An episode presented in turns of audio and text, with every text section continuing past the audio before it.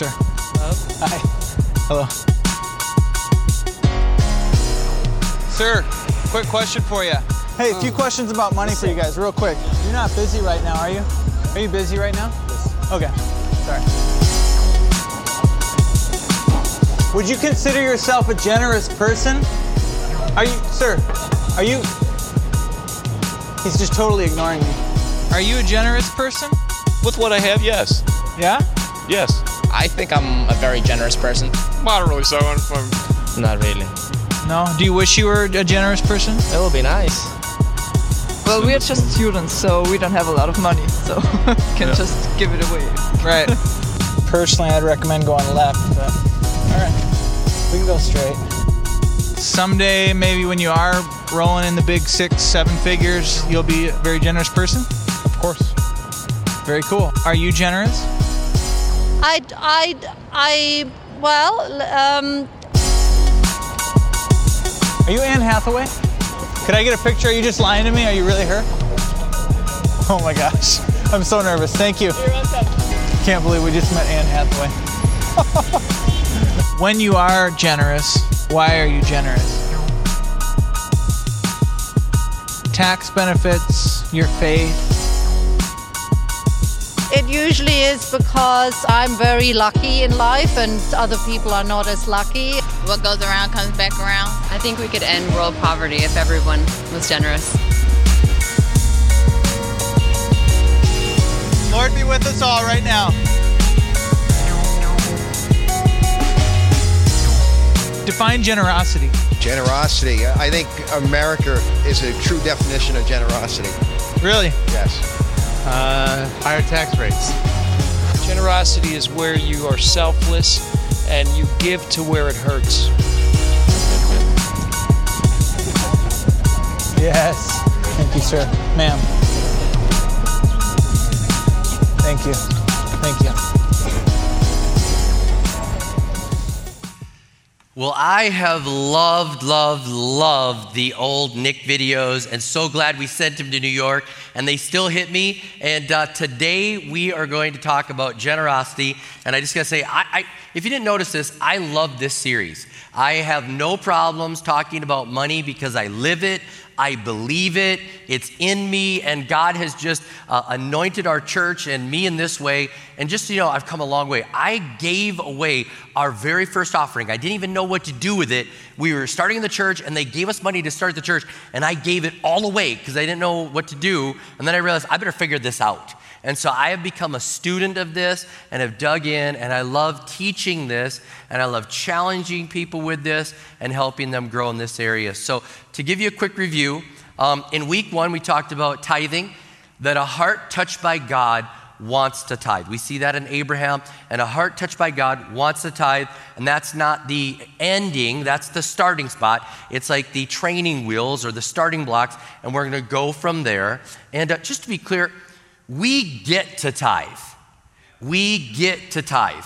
I mean, it's not like you have to tithe. Nobody's putting your arm. Like, we get to. I love to tithe. It's not like a tax. It's not like a burden on me that I have to do and that I'm so upset about. This is something that I get to do. I get to say, God, I'm living for you and I honor you with the tithe. And just to let everybody know, too, most of our tithe at River Valley Church comes in online.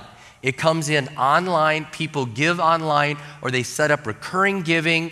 And uh, I love that we have that. And I love that we have that faithfulness. Uh, we're almost to a high enough percentage that if we get there, I'll cancel more often on snow days. No, I'm just kidding. I'm just kidding. We're not canceling. All right. Anyways, uh, uh, no, I love what God's doing, and I, and so thank you for your online giving. Now, I want to say in week two we talked about after we start with the tithe, we live by biblical guidelines. And uh, if you didn't watch that and you didn't see that, see that. Watch last year, the year before, watch that one as well. But it's biblical, it's do's and don'ts, and don't go into destructive debt and do so and do good, all right? So it's like don't get into debt. And so I had a bunch of don'ts and then some do's. And now today I want to talk about a phrase that we say around River Valley Church blessed to be a blessing. How many have heard that? By show of hands, blessed to be a blessing. You've heard somebody say that. Okay, so it's a very common thing, and if your campus doesn't use it as much, I say it all the time.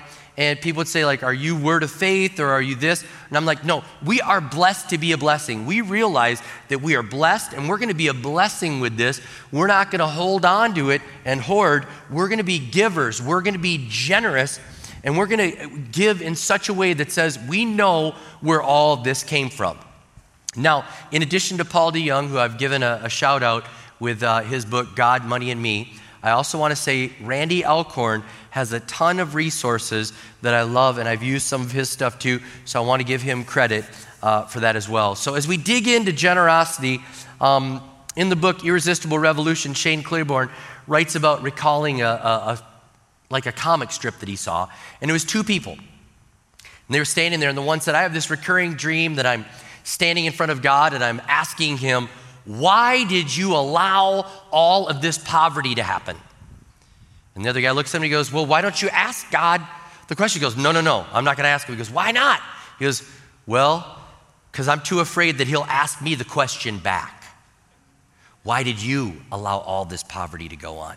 How are you so blessed and you don't feel something in you that says, I want to do something for God? You don't feel something in you that says, I, am blessed. I, I, I got to do something. I've got to help the poor of this world. I mean, if you think about it, the poorest in America really is the richest 20% of the world. The poorest people in our country, the people that are in poverty, that we're wondering about what are we going to do to lift them up out of poverty, are in the richest 20% of the world. Think about that. Our poor are in the top quarter of the earth, uh, of the people that are so rich. As a matter of fact, Many of us, many of us in our church, many of us in, this, in the United States are living in the richest 1% of the world. If you've never gone there, there's a website called Global Rich List. You can enter your income in there, and it only takes $33,000 to be in the richest 1% of the entire world. So when we wonder, like, what are we going to do with the richest 1% in America? And how are we going to tax them? What do you think the rest of the world is wondering? What are you going to do, America? What are you going to do with the richest 1% making over $33,000? That's all. Matter of fact, um, the, to be affluent in America, according to the definition, you know, I Googled it, of course, like we do with everything. If you make over $100,000 household income, you are affluent. That's what it says. You're affluent. And so we're going to have a small fortune passed through our hand. Even if you only make $33,000, you're going to have over $1.5 million passed through your hands from high school until you'd retire. It's a small fortune. Now, should we feel guilty? Should we feel guilty? Should we be walking around going, sorry, sorry, super rich, super guilty, super guilty. That's uh, super rich, super guilty. No, no, we shouldn't live that way. I think we should do, like I said at this church, we should be blessed to be a blessing.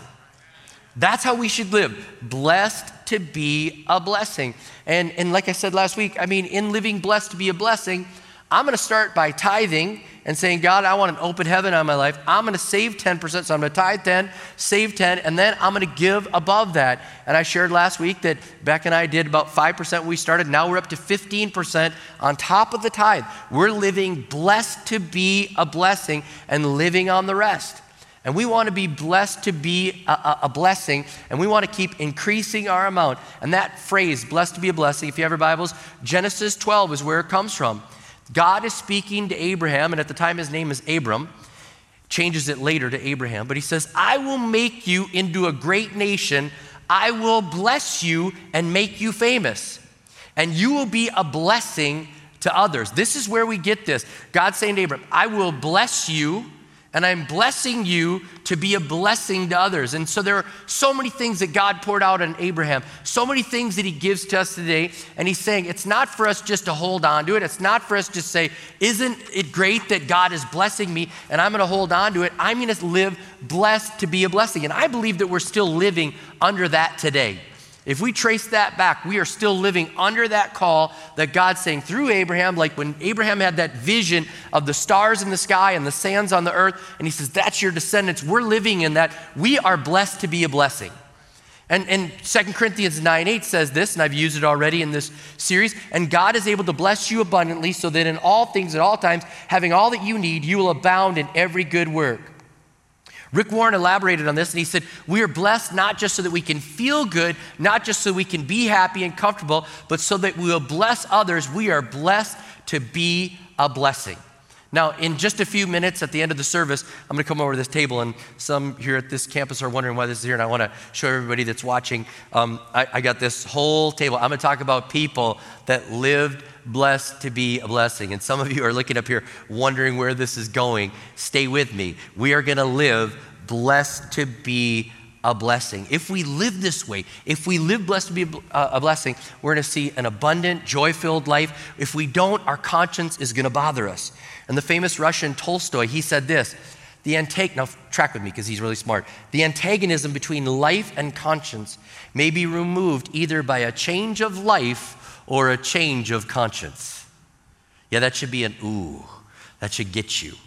He was saying you either have to change your life. If you have something that's going on, you're going to have to either change your life or change your conscience. And I don't want you to change your conscience, but I want you to change your life and say, God, I want to be blessed to be a blessing. I want to live in the way that I live and where I'm at, and I'm not going to be indifferent. I'm not going to just be, closed eyes. I'm not going to think about myself. I'm going to change my life and live blessed to be a blessing. Now, when I look at the Gospels, and for those of you that are not familiar, Matthew, Mark, Luke, and John are the Gospels. When I look after that, that in the epistles, the early writings of the church, I see that there were different lifestyles, and I want to point these out. There were lifestyles in the New Testament. Some of the people left everything. All right? Some of the people left everything. When Jesus calls the 12 disciples or 12 apostles, all right, he called the original 12 to go with him. The Bible says that they left everything to follow him. So some of the people that were following Jesus left everything. And I want to be very clear the early apostles, those 12, left everything. In Mark 10, it says, Then Peter spoke up, We've left everything to follow you. Now I want to point this out. It's different between leaving everything and selling everything. You're like, no, they must have sold it all. I don't think so. Because when Jesus was dying on the cross in John 19, and I, I won't read it, but in John 19, when he's dying on the cross, he looks at John and he says, John, take care of her. And it says from that day on, John took her to his home. So he must have had a home. Are you tracking with me? He left these things to follow Jesus, but Jesus is like, all right, I'm dying. Now take care of her. Take care of her. He's like, take care of her. If you think about it, Peter and the other disciples, after Jesus dies on the cross, they're, they're just so distraught. What do they do? The Bible says that they're back fishing again. So they must have left it, maybe left it in trust with somebody, but they said, We're leaving this business and we're going to follow you. There's nothing wrong. At one point, I thought, I was going to own a restaurant to support my ministry. I actually weighed it out and I was like, God, do you want me to own this so that that will fund the ministry that you have for me? And his answer was no. But there are people that are in our church that leave things, but they leave it in someone else's care and it's actually going to fund them being a missionary. And so there are some people, though, that left and they said, We're leaving this to go do that. But there are other people like Levi, the tax collector in Luke chapter 5 I mean, he's following Jesus and he's using his house, he's using his wealth to throw a party. He's using his wealth to throw a party and he's introducing people to Jesus with this. So we've got the apostles leaving all. We've got Levi having a party. We have other disciples that are entrusted, and some are leaving everything. And here's the other group some are leveraging everything. And I think you're either supposed to leave or leverage. I, I, I think that's what we're supposed to do. Both bring glory to God. It's like leave or leverage. And I, you say, well, is there another one that's a category like leave me alone? That doesn't exist for a disciple. There's no such thing as it's, it's you're, you're, either leaving and you can entrust it, or maybe you sell it and you go, but you leave or you leverage. I see that in the Bible because I see people that were there that were leveraging what they had, and I'll get to them in just a minute. And they were leveraging things for the glory of God. They were partnering with people saying, some of us are going to leave and go tell others about Jesus, and others are going to stay, and we're going to have houses, and we're going to do these things, but we're going to leverage this, and we're going to send those people, and we're going to be part of it. There's a leaving group and a leveraging group, but there is no leave me alone group. And, and we need both. We need both people. We are praying right now in our church for 500 missionaries, people that will leave but if we're going to have 500 missionaries, you got to track with me. If we're going to have 500 missionaries, you know what we need? I think we need about 20,000 people that are leveraging. leveraging and saying, I'm going to use my house, I'm going to use my wealth, I'm going to use my business, I'm going to use these things for your glory and for your honor. We're leaving and we're leveraging. I see this partnership in Romans chapter 10. Romans chapter 10, verses 13 through 15. For everyone who calls on the name of the Lord will be saved. We believe that. But then it says, How then can they call on the one they've not believed in? And how can they believe in the one whom they've not heard? And how can they hear without someone preaching to them? And how can anyone preach unless they're sent? As it is written, how beautiful are the feet of those who bring good news. There are people that leave and bring the message of Jesus Christ, and there's a partnership with the people that send them, that leverage and say, God, you've given me the ability to earn wealth. You've given me the ability to do this, and I'm going to leverage them. I'm always willing to leave, but if you don't want me to leave, I'm going to leverage what I have to invest to send those people around the world. We take this very seriously at River Valley. There are 55 million people that die every year. 151,000 people die each day. 6,300 die in the hour the church service will take place. 105 people will die in the minute. And we believe that we've got to get out there and tell them 2.9 billion people have not heard about the name of Jesus. I was on a global team once and we walked for an hour and it was just sobering. They said, Everyone you walk by today does not know Jesus as Lord and Savior. Who's going to tell them? Who's going to tell them? We're here to try to tell them. So we need people that are willing to go and to tell those people, but we need people that will send them. And, and, and the senders, the people that are leveraging everything, you know, you can provide moral support for them. That's why we do the standing ovation for the people that are leaving, all right? We're saying we're with you, we're offering moral support for you, and we're standing for all of our missionaries. You could provide logistical support, you can provide financial support, and that's why you're leveraging. You pray for them. Don't just think you write a check and don't pray. You pray for them. You communicate with them. If you have their email, send them an email. They feel abandoned and forgotten many times. Let them know you're praying for them, you're standing with them. And when they come back, we can help them with reentry. And just the other day at our Shakopee campus, we had one of our missionaries that was locked out of their country because of the coronavirus. And we actually, I said, man, you give them money, you give them gift cards, you take care of them, you bless them. And they were, people were walking up in the lobby and taking care and blessing. We're helping them on reentry.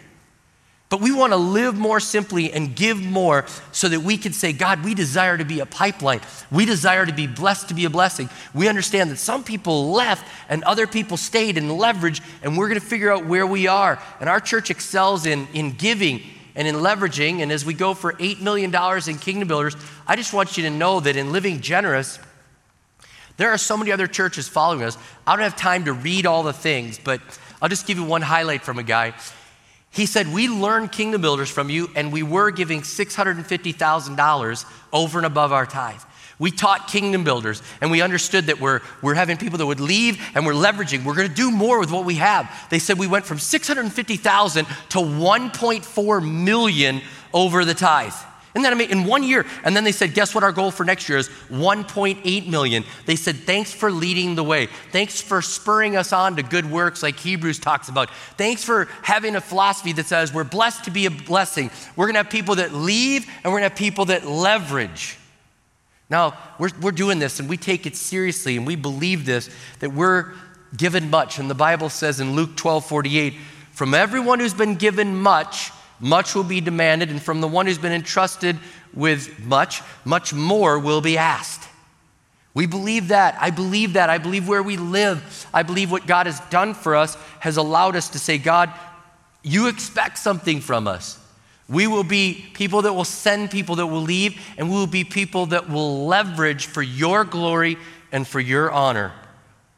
I want to talk about a lady before I get over to my stuff over here, and I just, I can't wait to get over here, but I got to talk about a lady that did this so well because all these are guys, and I couldn't find a lady one, so I want to talk about one that I found in the Bible that was somebody that leveraged, all right? And her name was Lydia. Lydia was the name that leveraged things for God's glory. In Acts chapter 16, we hear about this lady.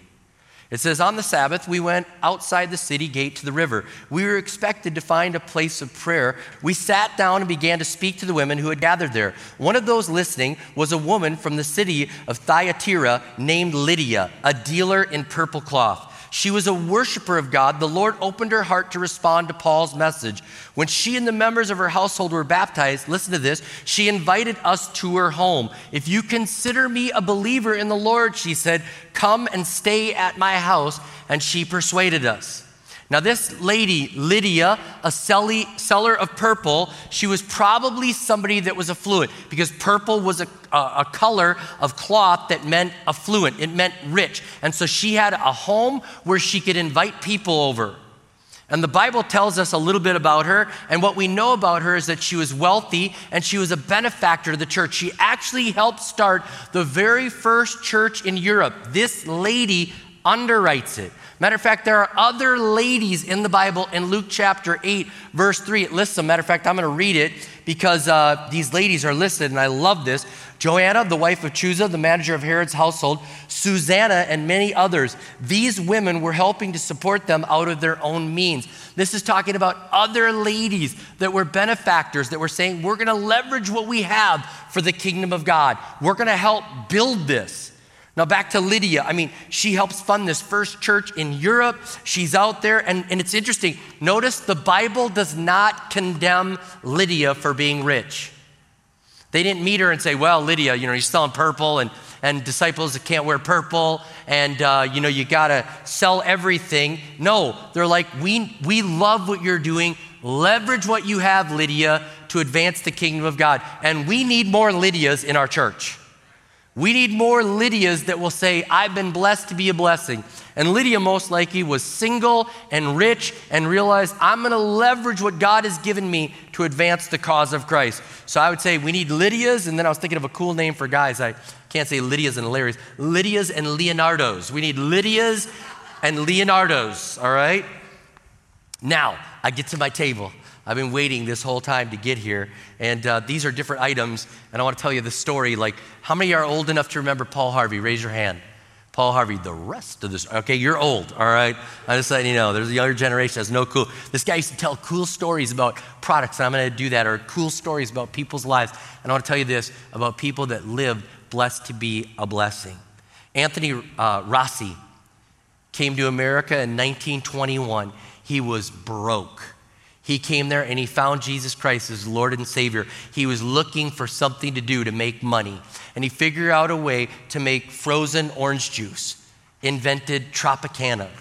And he said, God, thank you for giving me this invention to make Tropicana orange juice and he started tithing 10%. And he didn't stop there. He went to 20% and gave more. He gave 30% of his income. He gave 40% of his income. He gave 50% of his income to the Lord's work, saying, Thank you, God, for giving me the idea to come up with frozen orange juice, Tropicana. That's what happened. There's Coca Cola, and some of you uh, love Coca Cola, but the founder of Coca Cola, Asa Candler, in 1888 came up with the formula. He was a Methodist and he gave millions and millions and millions of dollars to the Methodist church, saying, God, I've been blessed to be a blessing. Instead of just building another Coca Cola mansion, I'm going to be blessed to be a blessing. And he gave money and he actually started a school called the Methodist College of the South.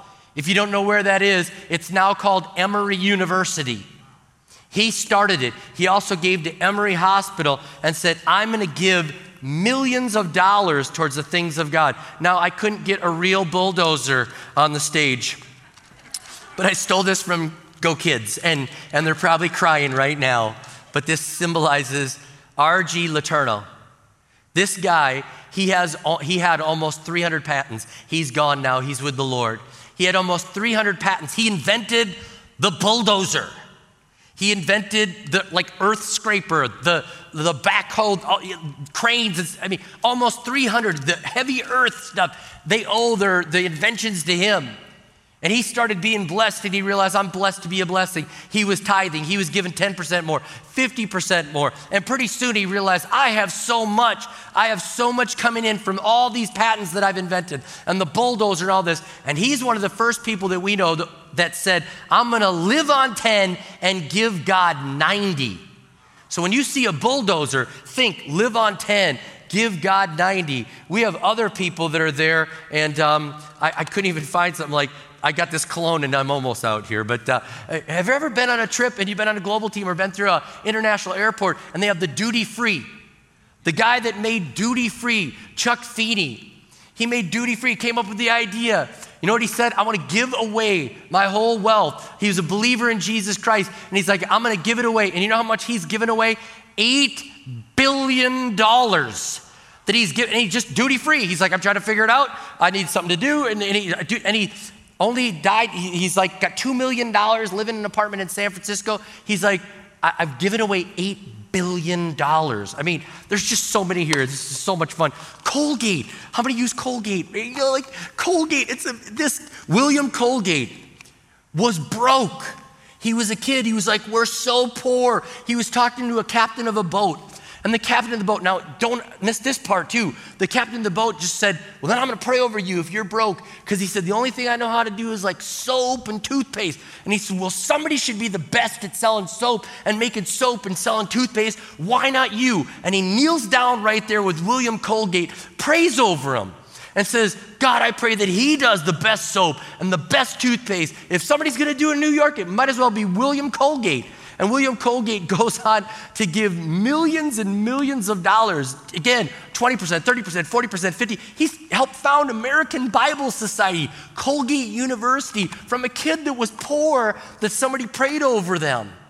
These are things that are blessed to be a blessing. I mean, Quaker oats, good for your heart and good for the kingdom of God. I mean, right here, Quaker oats, Henry Parsons Crowell, I mean, this guy shared his faith with people all the time and gave millions and millions, and he was poor. He was broke. Are you seen a trend here? God, I'll glorify you. I'll live blessed to be a blessing. And as they pass the test, a little bit more and a little bit more and a little bit more. And then all of a sudden it's going around the world. Who doesn't know this with Quaker Oats? I mean, it's just incredible. I mean, there's so many more. We've got interstate batteries. I mean, interstate battery. I didn't want a car battery up here, you know. But interstate batteries, I mean, this guy, Norm Miller, I mean, just giving great resources to God. And this is one that just blows me away. US plastics. I mean, I had our offering bucket up here. You're wondering, why is that up there?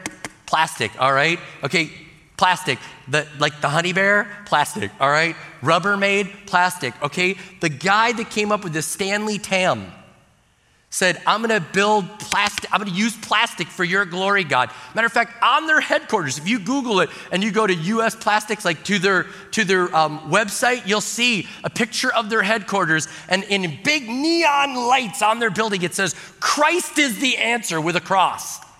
This guy said, I'm going to use this for your glory, plastics, God. Give it $140 million to the kingdom of God from plastics. I mean, it's just when you think about what people did, they said, I will leverage. And I can't talk about something like this without, like, if you saw this little sign here, this is actually from our house. Let's pray, or what is, yeah, just pray. Just pray. And from the Green family with Hobby Lobby, and they won't say how much they've given, but it's a lot of money. It's a lot of money. It's at least over $500 million and counting right now. And they have a book giving it all away. And the Green family has just said, We want to do this for your glory and for your honor. We're going to live blessed to be a blessing. And instead of living the high life, their whole family said, We're going to take a salary and be paid like everyone else, a salary, rather than reap the benefits of the business so that we can leverage it for the kingdom of God. And to think that I mean, all that stood between them and bankruptcy was a Supreme Court ruling because they said, we don't want to pay for abortion. And they almost lost everything. And they were willing to lose it all because of their deep conviction. Praise God that the court ruled in their favor. But I'm telling you, these people, this table full of items, and there'd be many, many more of people that said, I'm blessed to be a blessing. You may say, Well, I don't have that kind of company. I don't have that kind of money. But what has God placed in your hands? What has He placed in your hands? Are you going to live blessed to be a blessing, or are you going to live consume it on me? Are you going to be somebody that leaves it all? And I pray for our 500. I pray for many of them. Or are you going to be somebody that leverages it and says, God, help me to make more, to give more, to send more, to do more, so we can send those people and we can be in that Romans 10 partnership? Our vision this year is $8 million above the tithe 8 million above the tithe. And I'm believing God for a day when we look back and can you say, we're just like, can you believe it was only eight? And then it, because God brought us Lydia's and Leonardo's and Quaker Oats and Tropicana and Colgate, and you get the point. I, I, I seriously, I pray like, God, let the next Bill Gates, let the next Mark Zuckerberg be a Christian, be in our church. Amen. That's what I'm praying. I want to live blessed to be a blessing, and I know you do too. Our church is doing very well in this area, and I pray for our $8 million goal with Kingdom Builders and that we will live blessed to be a blessing. God, I'm praying right now that you would help us to live blessed to be a blessing. We look at these different products and these different stories, and I say, why not some of these people? Why not some of these people?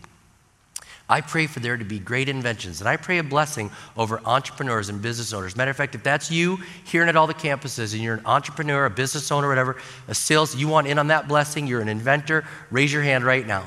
Raise your hand. Lord, I pray a blessing over those people that have their hands raised right now for entrepreneurs, business owners, people that are inventors, people that are saying, God, use me for your glory. I will leverage what I have for the kingdom of God. I pray they'd live blessed to be a blessing. They would use the resources for the kingdom of God. And for every single one of us, God, whether we're leaving or whether we're leveraging, God, help us to leverage with the 5% or the 10% or whatever you've placed into our hands above our tithe and help us to be those type of people that say, we will send, we will go, we will be used for your glory. But ultimately, God, in this moment, help Help us to live blessed to be a blessing, recognizing you didn't give us the message of forgiveness so we could hold it and keep it. You gave it to us so we could give it to the rest of the world. Blessings now upon your church. In Jesus' name I pray.